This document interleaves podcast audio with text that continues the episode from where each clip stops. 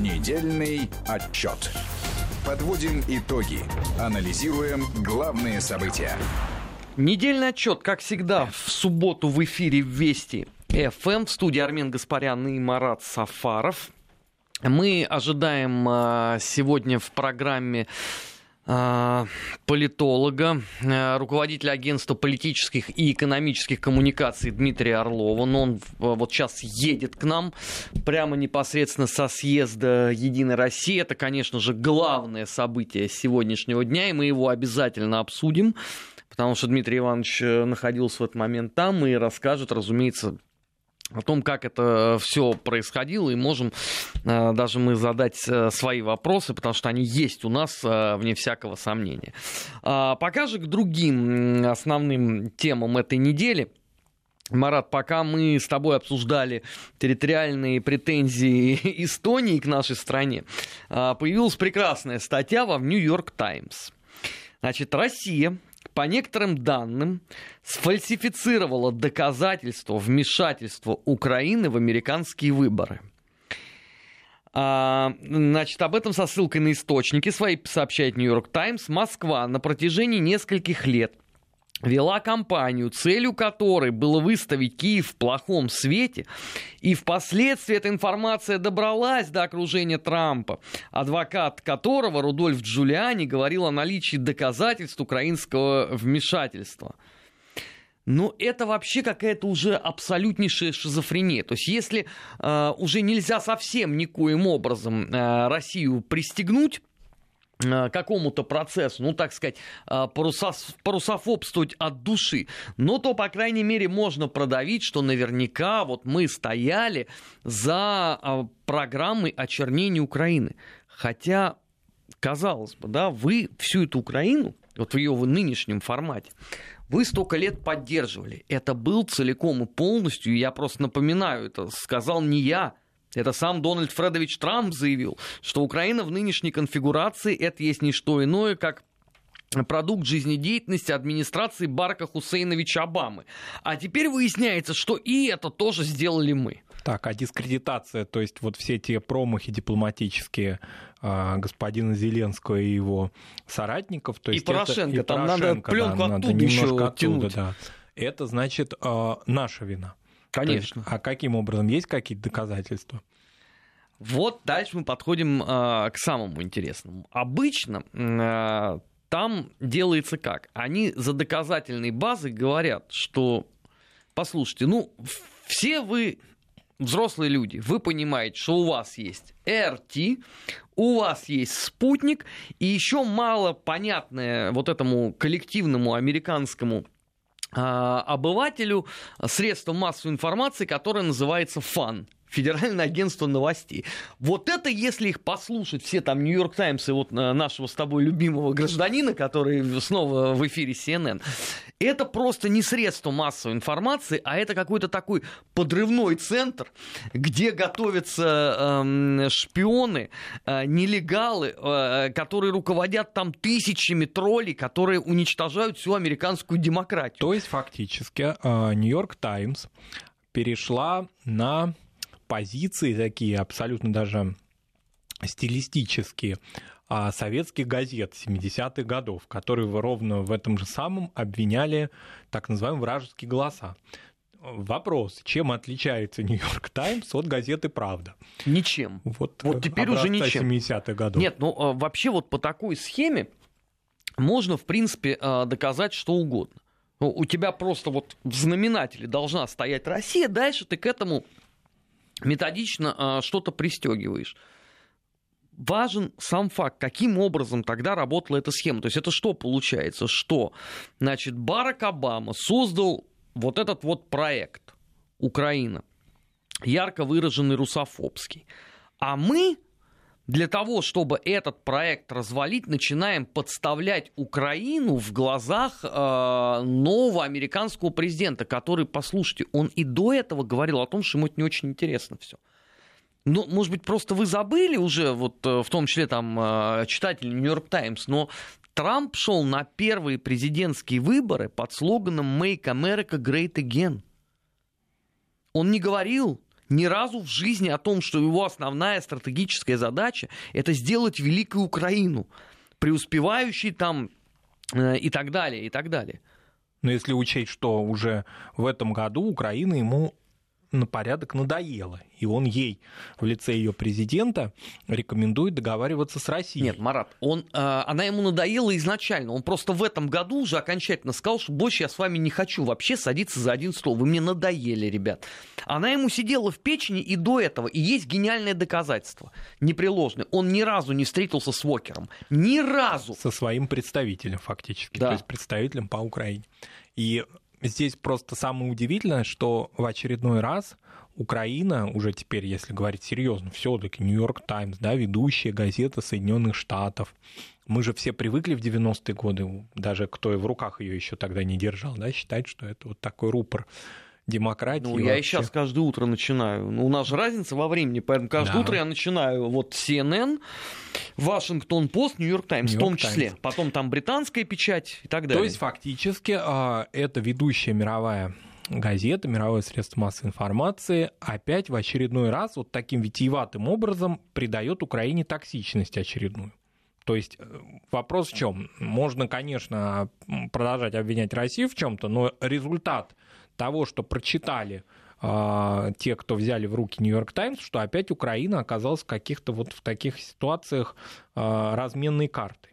То есть фактически она токсичное государство, от которого все иные какие-то формы и взаимодействия могут быть чреваты для других государств. То есть лучше с нею не связываться. О каком инвестиционном, например, климате или участии мировых государств, да, держав в миротворческих переговорах, о каких-то формах с ней взаимодействия, любых, да, может идти речь, если фактически дается указание, что вот государство, в котором которое разменная карта. Ну, тогда о чем речь? Может быть, это какие-то вот враги Украины проникли в Нью-Йорк Таймс? У меня вопрос. Которые придают ей такой статус. Ну, проблема здесь состоит в том, что они проникли тогда не только в «Нью-Йорк Таймс», они вообще всюду, потому что весь мир оказывается врагами Украины, потому что с этой точки зрения вот эта вселенская зрада, она же идет безостановочно. Тогда это что получается? Что весь мир против Украины? А мы тогда какое к этому отношение имеем? Мы, наоборот, предупреждали мир, что ровно этим все и закончится. Но это исторически такое место, где всегда вот примерно по одному и тому же сценарию происходит. Но они же упорствуют в этом. Что мне нравятся вот эти все пристежки. Джулиани, который говорит о наличии доказательств украинского вмешательства. В контрапункт ему, значит, агентство интернет-расследований, которое связано с бизнесменом Пригожиным, который, в свою очередь... Слушайте, это вот дом, который построил Джек. А это синица, которая в темном чулане постится. Вот все, кого вот они знали, они все пристегнуты к этой схеме. Ну, здесь что можно сказать? Можно только сказать о том, что фактически вся международная повестка, не берем сейчас ситуацию на востоке Украины, а именно вот какие-то потуги украинского руководства на международном уровне, они увенчались крахом в этом году окончательно. То есть фактически, наверное, можно было бы посоветовать ввести какой-то мораторий на контакты украинского руководства с международными вообще структурами. Не получится, Марат.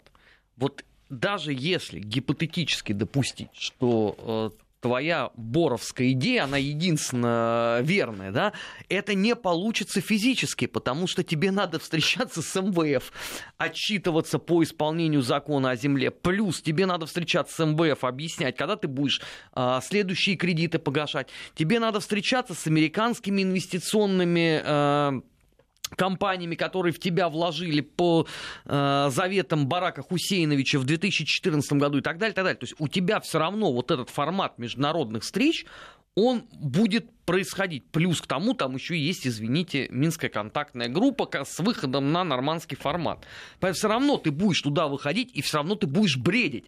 Но главное, это, как мы выяснили теперь, что за всем этим все равно стоим мы. То есть это следующий этап, в принципе, это вот когда там все начнет сыпаться, надо выйти журналистам «Нью-Йорк Таймс» и сказать: послушайте, Украина не хотела принимать закон о земле. Но подлые интернетные тролли сбили всех с мысли. И Украина, как бараны на новые ворота, они пошли, приняли этот закон. В результате все это не работает. Кто виноват? Виноват Кремль.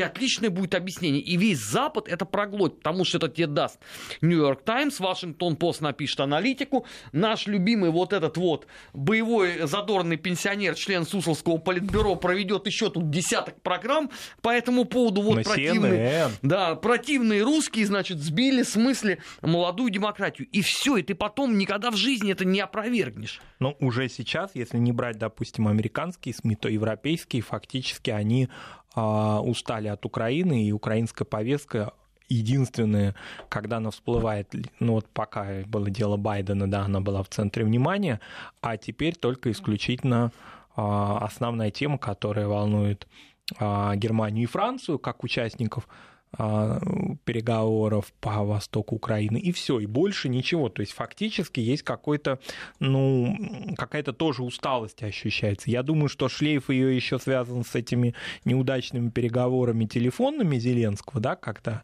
фактически его вынудили, значит, высказать его потаенные мысли относительно европейских лидеров. Ну, молодец, он это сделал. Он это сделал. Добровольно. Да. Он это сделал. И вообще, это психологически, конечно, очень легкая была разводка в том смысле, что как-то проявить лояльность более сильному игроку, да, и иногда даже хочешь ты этого или нет, какие твои конкретные мысли, да, это остается уже за кадром, а скорее просто вот сделать приятное в этом диалоге, да, но он сделал настолько приятное, что в результате европейское поле, как мне кажется, для него временно, во всяком случае временно, пока закрылось. Но мы с лета вообще не слышим никаких оттуда заявлений. А это вопрос, опять же, к людям, которые вот у него же должны быть технологи, политический консультант, которые все это сделали. Вот когда он затеял этот 14-часовой марафон, я говорил о том, что надо быть абсолютно безумным человеком, чтобы это сделать. Почему? У тебя впереди очень серьезные переговоры на международной арене. Проведя 14 часов, ты даешь богатейший материал психологам. Они разобрали все твои телодвижения. Ты теперь на международной арене будешь голый, потому что все твои оппоненты, неважно по какой проблеме, они будут знать, как и что ты будешь делать. То есть, это что было? Для чего эта демонстрация? Вот мне нравится, они объяснили. А мы хотим показать, что он может говорить больше, чем Путин. Окей, может и. Только Путин при этом делает, а этот только проговорил. Покойный Фидель Кастро, он говорил еще больше. И что? Но на него он не может замахнуться, Марат, это просто нереально. Он 14 часов уже чуть там, извините, дрозда не словил. Окей, но сколько раз ему вкололи шприц в горло, чтобы связки разгрузить? Я просто не знаю, какие сейчас съемки, да, в том смысле, сколько кинодень длится, да, смотря какой. 12 часов может длиться. Есть 12-часовые смены, есть 14, есть 16. Да, они разные. Но для него это нормально, в принципе. Это нормально. Если бы это касалось только сценария, да, если бы это не касалось судьбы государства. Если бы это не касалось политики вообще, как таковой. В принципе, по политике системной, потому что то, что он делает, это демонстрация возможностей школьника в чистом виде. А он хочет при этом, он показывает эту дикость и тупость, но при этом он хочет, чтобы к нему относились как к взрослому. Да, и сам заявляет об этом, да. Вот последнее же его заявление, которое на этой неделе все комментировали относительно его претензий к возвращенным судам из Керченского пролива. Это же, это уже такой комедийный немножко формат. Марат, я еще могу представить там недовольство пропажей унитазов этих, хотя там уже Федеральная служба безопасности видео показала момент передачи, где эти все гоблины, они зафиксировали, что там все на месте.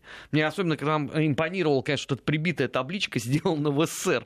Почему ее не декоммунизировали, я не понимаю. Важно другое, что сразу после того, как выяснилось, что унитазы там никто не свинчил, а если кто-то это и сделал, то только очередной украинский прапорщик. Они сказали, а вот еще русские украли бывшие в употреблении трусы матросов. При этом, при всем, с таким бэкграундом ты пойдешь 9 декабря на нормандский формат. Но ведь очевидно, что эту всю бредятину, это в том числе там доложили консультанты и Макрону, и Меркель. Они на это смотрят и думают, господи, за что это все? Зачем мы ввязались в это? Ну вот а Трамп умнее всех оказался. Он на это смотрел 3 года. Потом он ликвидировал Уокера и сказал, знаете чего, разбирайтесь вы там сами. Это вообще как бы государство европейское, и вот там сами с ними наводите порядок. А эти оказались теперь пристегнуты, потому что, понимаешь, разговаривать с президентом страны, где на полном серьезе обсуждают, что у них украли бывшие в употреблении трусы, ну, я не знаю, это такое, наверное, могучее удовольствие. Да, я думаю, что со времен, мне кажется, даже в балканский кризис европейские державы не сталкивались с таким трэшем. Нет, там попроще было. Там было как-то... Там органы воровали человеческие. Органы там не воровали трусы. Да, и там был другой немножко. Там была Карла Дель Понте, которая, значит, имела разные точки зрения. «Мисюсь, где ты?» Забытое имя. Да. Мадлен Олбрайт, Карла Дель Понте. Ну, там был другой немножко формат переговоров, да. А вот здесь, тоже в центре Европы, ну вот как-то вот такая стилистика переговоров. Самое главное, что если говорить серьезно, и возвращаясь, например, к внутренней повестке Украины, так ведь и не решен оказался вопрос, связанный с энергообеспечением. Ну вот у нас в следующем часть Алексей Анатольевич придет, Мартынов, в программу «Бывший». Вот мы обязательно это обсудим, потому что я на самом деле умилился. Значит, они на протяжении 2 месяцев орали о том, что давайте мы вот этот энергетический вопрос включаем в кейс для нормандского формата. Им сказали нет. Теперь они же говорят, а мы вообще не собирались это делать. Спрашиваются, ребят, вы вообще там в сознание-то хоть иногда приходите? Но вы откроете свои собственные средства массовой информации, вы почитайте, что вы сами говорили там 2,5 недели назад, и удивитесь этому. Ну вот как, еще раз повторяю, вопрос очень простой, вот с каким лицом должна вот на это, на все взирать Ангела Меркель, у которой своих там проблем выше головы, или Макрон, у которого тоже есть чем заняться. Вот когда меняется на 180 градусов вообще без промежуточной какой-то итерации твоя позиция. Но самое главное, что никаких европейских перспектив, к которым апеллирует Украина, фактически нет. То есть о чем сейчас разговор? Фактически произошел откат даже от тех достижений, в кавычках, которые были при Порошенко. Марат, но это тоже было очевидно совершенно. Им это заранее сказали. Ребята, ваши перспективы можно оценивать в позиции между нулем и ничем. Вы упорствовали, вы наломали дров по этому поводу, вы развязали войну, развалили промышленность, сделали шикарную заявку на превращение промышленно-аграрной державы опять в аграрную, то есть вернуться в Средневековье, а теперь вы говорите о том, слушайте, у нас что-то там перспективы затормозились. Отлично! Для осмысления этого потребовалось 6 лет и уничтоженная собственная страна. Молодцы! Ну, есть единственное достижение Евровиз, который дает возможность трудовым ресурсам еще больше сбежать. Отлично. Я категорически за вот эту такую, знаешь, ригаизацию Украины. То есть в Латвии, если просто кто-то не знает, там у местных есть поговорка: «Последний, кто будет уезжать, выключить свет в аэропорту и хорош». И закрывайте этот проект. Если вот главный итог 6 пройденных лет – это вот возможность свинтить из страны, ну, это, мягко говоря, удручающая схема. Недельный отчет в эфире Вести ФМ. Армен Гаспарян, Марат Сафаров. Мы ждем, когда к нам приедет руководитель агентства политических и экономических коммуникаций Дмитрий Орлов. Впереди вас ждут новости. Не переключайтесь. Недельный отчет. Подводим итоги. Анализируем главные события.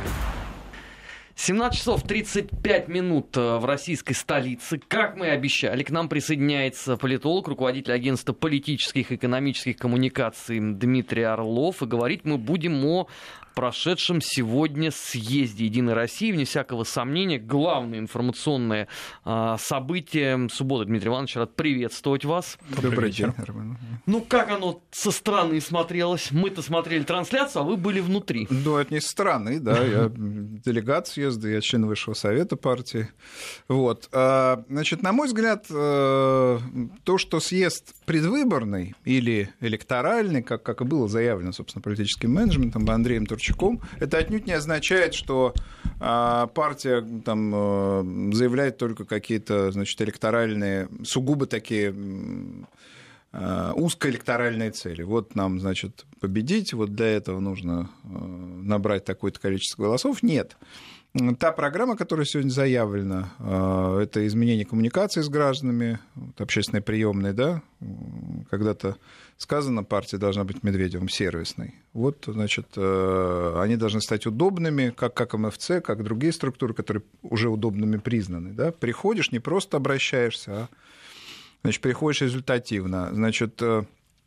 Бороться против бюрократии, это сказал уже Владимир Путин сегодня. Смело, так сказать, поднимать вопросы партии, не, значит, опасаясь, что, значит, какие-то негативные части государственного аппарата будут препятствовать. Я, кстати, вот вчера на заседании экспертного совета партии говорил о том, что есть запрос на такое послание антибюрократическое. Ну и можно сказать, что сегодня вот... Получил поддержку президента в его речи. Дальше. Меняется структура партии, так сказать, как заявил Медведев и потом, так сказать, другие деятели. Она будет представлять собой... Исполком, он будет двигаться фактически к проектному офису, то есть в большей степени на проекты ориентирован партийные, а в Генсовете сформированы специальные группы рабочие такие, там, отраслевые, тематические. Ну, тоже, конечно, это, отчасти это имеет предвыборный характер, но ведь это будет укреплять и структуру партии, и работу ее с гражданами, и коммуникацию, да, систему коммуникации. То есть, если говорить о предвыборном или электоральном характере съезда, то только в том смысле, что выстраивается система, которая будет благоприятно воспринято людьми, а не то, что там вот через 3 месяца нужно победить и, значит, добиться определенных результатов, а что бы то ни стало. Ли характер носит заявление, да, о стеснительных выдвиженцах, которые забывают о своей партийной принадлежности, но выходят на выборы и выходили вот 8 сентября. Оно тоже, так сказать, ориентировано на понимание модели, которая будет в 2021 году, модели выборов. Стесняться не надо по нескольким причинам. Ну вот мы слышали, так сказать, различные сценарии, они обсуждаются некоторыми экспертами, да, что вот нужно утопить Единую Россию в неком блоке, назвать его там «наши», «мы», или блок развития, или блок это «за после Путина». 20 лет существования партии взять, да, и размыть его? Вот размыть, значит, и якобы это принесет более благоприятный результат. Я убежден в обратном. Во-первых, люди любят люди видят фальшь. И тут, так сказать, сразу возник вопрос, а чего это они, так сказать, да? Вот. Но потом, с какой стати Владимир Путин должен возглавлять, так сказать, организацию, которую, там, или структуру, которая только что сложилась, без там всякой репутации. Очевидно же, что это будет там, блок Путина такой гипотетический. Поэтому, конечно, партия должна идти под своим флагом, и это сегодня ясно заявлено. И, кстати, заявлено Путиным о том, что... Она, так сказать, цели развития, с ней связано решение цели развития и в политическом процессе, на нее именно опора. То есть сегодня вот как раз все эти сценарии, они явно быстро ушли в прошлое. Вот. И главное, если даже прагматически посмотреть на ситуацию, в 2019 году, вот сейчас на выборах, которые прошли в региональные парламенты летом, по их результатам, там, где действовала Единая Россия, там, где кандидаты идентифицировались с Единой Россией, там, где она не скрывала себя, да, там результат был более благополучным. Вообще, вот что это на самом деле означает? Кандидат, который не партийный, ну, который идет по спискам, который выдвигается от Единой России, но с ней не идентифицируется, он фактически стоит на земле. А тот, который выдвигается от партии, он стоит...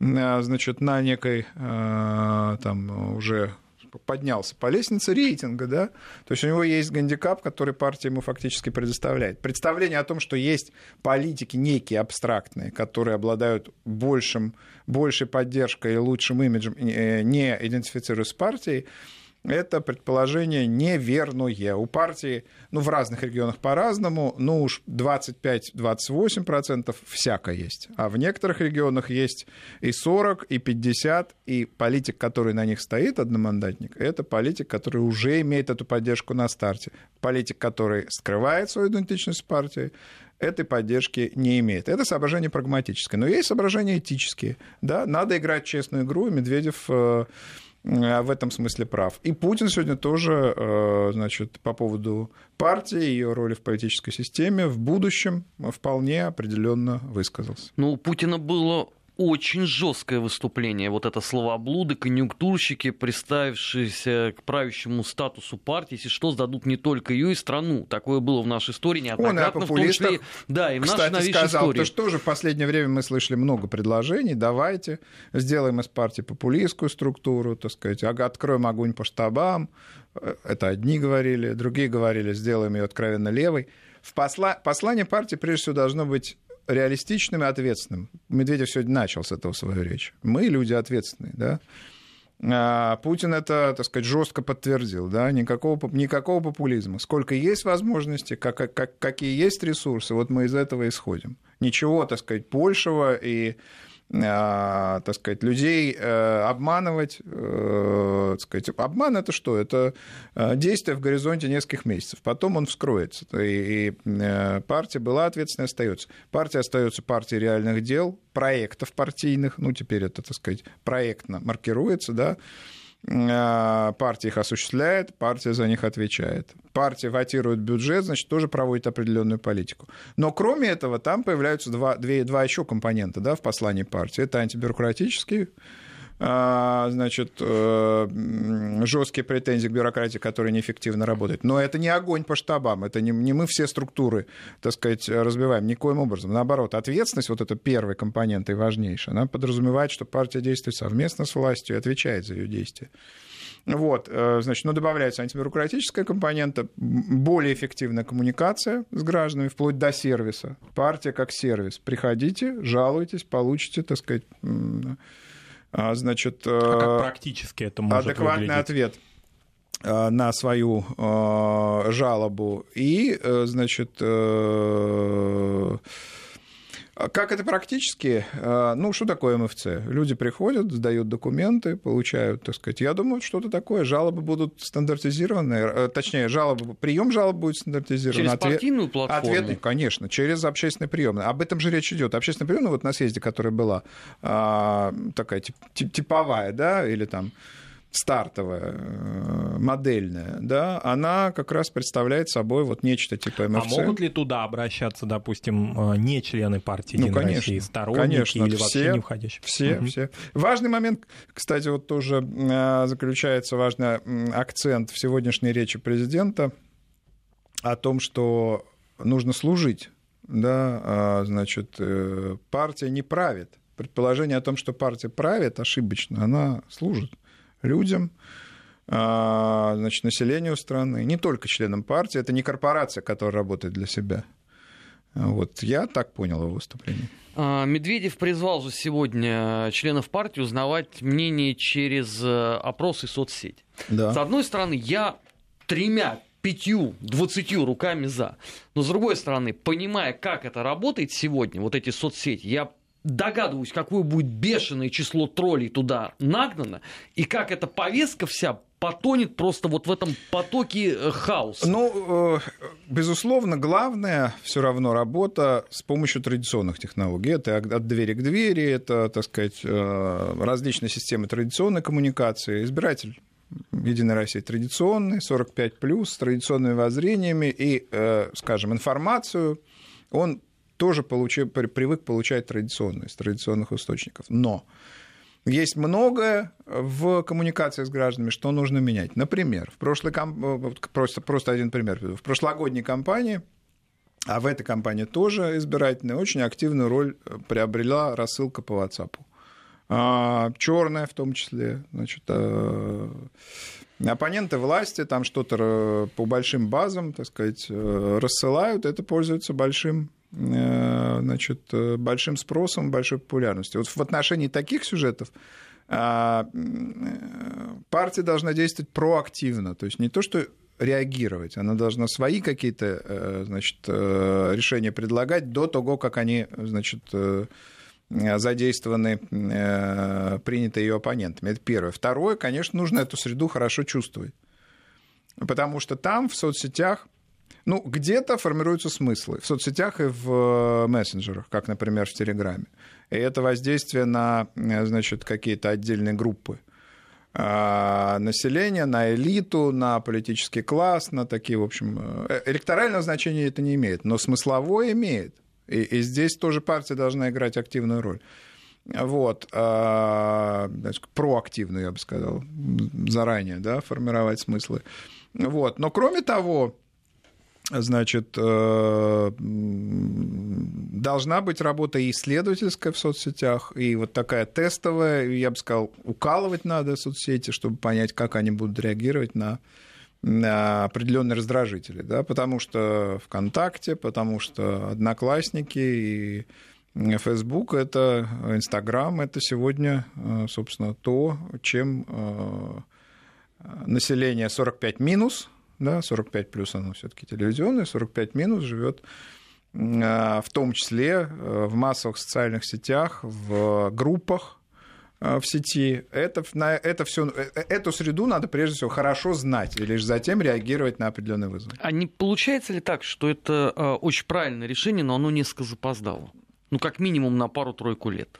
Я не думаю, что она запоздала, потому что партия уже там работает. Это просто, так сказать, обозначение, ну, каких-то приоритетных целей, задач, скажем, предвыборного периода. Нет, на партии там работает. Молодежные структуры и власть там работает. Они сохраняются, то есть они будут работать в том формате, в котором они были. Вот, ну да, вот Медведев заявил об Молодой гвардии Единой России, о, так сказать, необходимости других структур. В Генсовете создается специальная группа по работе с молодежью, которую возглавила Ревенко, и там одна молодая общественница. Дело просто в том, что вообще по самой структуре того лифта социального, которым является Единая Россия, она из всех самой выгодный для молодежи, самый полезный. Потому что там на праймерис, в ходе процедуры предварительного голосования, и естественный, так сказать, отбор, естественный отсев, молодая кровь постоянно происходит. А такие проекты, как политстартап, они это еще и омолаживают. А у оппонентов, у Компартии, у ЛДПР, Справедливой России ничего подобного нет. Компартия предлагала в свое время, значит, проект неких праймериз, в которых... Все равно побеждают ветераны. Нет, в которых призом был пост помощника депутата Государственной Думы. Не депутата, как в «Единой России», а помощника. Вы понимаете, что такое помощник депутата и сколько их, кстати, в парламенте коммунистов. Это значит драться за ничтожный приз, в общем, с очень мощными силами. И, кстати, он показывает вот эту сервисную роль молодежи в Компартии, да, твоя роль подносить снаряды. Почему? Потому что Компартия вообще по структуре, она это клуб еще конца 80-х годов, куда кооптируют, ну, по взаимному согласию, новых, так сказать, членов, новых игроков. И ее обновление, оно по определенной процедуре, как в «Единой России», не происходит. Оно происходит по взаимному согласию вот этого синклита, который заседает. И поэтому партия, элита партии, там, почему говорят, они отстают, у них, там, сказать, электорат стареет и так далее, потому что они не дают ответа на вызовы, они все, так сказать, им хорошо, этим синклитам, и, собственно... Это вот что касается ЛДПР, партия вождистская, там все происходит, и элита, бывает, обновляется, кстати, периодически, но, как скажет, в общем, по большому счету, да, как скажет Жириновский, там они очень зависят от него, вся элита им кооптирована, она им найдена. А «Справедливая Россия» — это такая... союз региональных элит таких, союз региональных кустов. И там у каждого куста тоже есть свои интересы. Вот. И, значит... Эти интересы далеко не всегда совпадают с интересами, скажем, молодой элиты. Там есть свои игроки крупные, там какой-нибудь, не знаю, Нилов или, значит, Шейн. Вокруг них свои клиентелы, то есть там совсем, ну, то есть группа поддержки. И совершенно им не интересно там как-то кого-то продвигать и прочее. Вот, так что «Единая Россия», она имеет на этом поле конкурентные преимущества. Сегодня они снова заявлены, подчеркнуты, и она их будет отрабатывать. Кстати, в этой связи вот эти изменения в кадровом составе, в руководстве партии, связаны с региональными структурами и укреплением региональных структур. Вот как вы их оцениваете? Региональных и электоральных. Ну, конечно, изменения позитивные. Кто такой Хинштейн? Это боец. Это человек, который прошел как одномандатник множество избирательных кампаний и победил у них. Да, он рисковат, но это боец. Кто такой Перминов, бывший вице-губернатор Ленинградской области? Да, это человек, который работал в тяжелом регионе. Я тоже работал в Ленинградской области, и вместе у меня там была Ленинградская область и Псковская много лет назад. А что это такое? Это тяжелый регион был тогда. Да? Это регион, в котором социальные проблемы, инфраструктурные проблемы. В последнее время намного ситуация улучшилась. Но, тем не менее, Перминов – это человек, который вот реагировал на эти проблемы, решал эти проблемы. Вот. Ну и, так сказать, много чего еще решения приняты. И вообще вот эта идея превратить исполком, фактически превратить в проектный офис, она очень верная. Не только в электоральном смысле. Конечно, для выборов хорошо, когда все проектно делается. Ну и вообще, чем менее структурно застывшей будет вот управление партией, тем больше шансов на, значит, позитивный, на благоприятный результат. А откуда взялись эти разговоры о том, что давайте сделаем «Единую Россию» целиком партию левых взглядов? Вот вы просто об этом упомянули, я несколько напрягся в этот момент. Это же разговоры, которые... Они, во-первых, значит, это не... редко такие разговоры ведут люди, которые включены в деятельность партии много лет. Это, как правило, так сказать, приходят какие-то, значит, со стороны игроки. Кстати, Грызлов вот вчера сказал на заседании экспертного совета расширенном партии, что, значит, мы будем обновляться, мы многое будем там предпринимать, но опираться мы будем, прежде всего, мы, партия, имеется в виду, на, собственно, людей партийных, а не на людей со стороны. Это, кстати, правильный подход. Но абсолютно правильный, адекватный. Я хочу сказать, что советов всегда много.